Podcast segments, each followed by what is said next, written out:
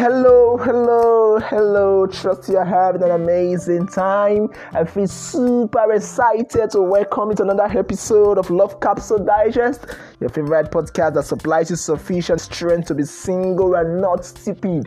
So when you're married, you will not be miserable. Something hot is on the table right now. I can't wait to talk about it. Many staunch conversationalists have put up columns in their churches and relationship segments, but stressing on this issue. And just recently, a young man asked me, just ordinary lip kiss, they will not let us kiss because we are godly believers dating. But why? I laughed. Actually, I did laugh at the question. Forgive me for that. But certain things are not an issue of sin or righteousness for believers. Because sometimes we want to be given so much rules that even the 10 commandments becomes 150 commandments. On a lighter note though, just ordinary lip kiss, they will not let us kiss. the real deal is this ordinary lip kiss, where does it really lead to? That's the first question I need you to ask yourself. You see, sex is a process, it is not an act. It is a journey, not an event. It begins with the thought of the mind, thereby making the mind the most powerful sex organ. You want to write that down, yeah. And you must have to ask yourself, why is premarital sex ungodly? And more importantly, what are the things that constitute the sex process? Hmm. Just ordinary lip kiss. Think about that statement. I like that statement. It sounds so innocent and yet inviting. It shows no harm, and certainly it shows no threat either. It wraps itself in bliss of curiosity, just waiting to explore ancient wonders. But then I know it lurking danger. That statement, godly believers dating, I know it has a capacity to escort you to the realm of guilt and condemnation. Believe me, when this lip kiss journey desire more, do we still call it ordinary lip kiss?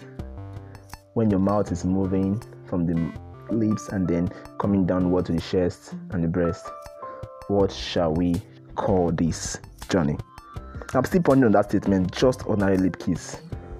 Okay, so let's think about it. So when the lips are on this journey, what do we tell the hand? Do we tell the hands, please stay in the pocket and don't interfere? I'm thinking. Do you just cage them and tell them, please, oh, hence, stay on your own, don't interfere?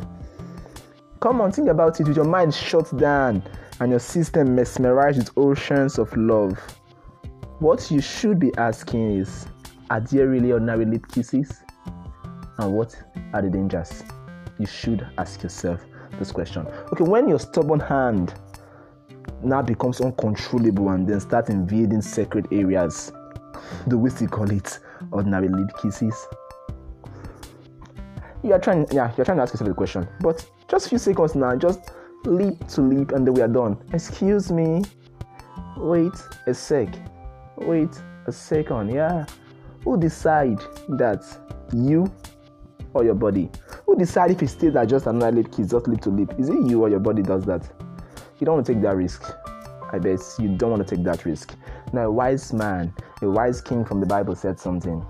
A prudent man foreseeth evil and hide himself. But the foolish and the simple keep going and is destroyed. Yeah. So this is not to give you rules and regulations, but this is to put you on the right path. A prudent man foreseeth evil and hide himself. Come on, you have got to hide yourself. Don't keep going. You've got to hide yourself.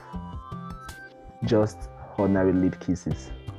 Are there ordinary lip kisses? Question What are the danger? I want to hear from you. Feel free to get back to me. If this episode bless you, please share to bless someone else. Till I come your way next time, keep presenting and representing God through your relationship.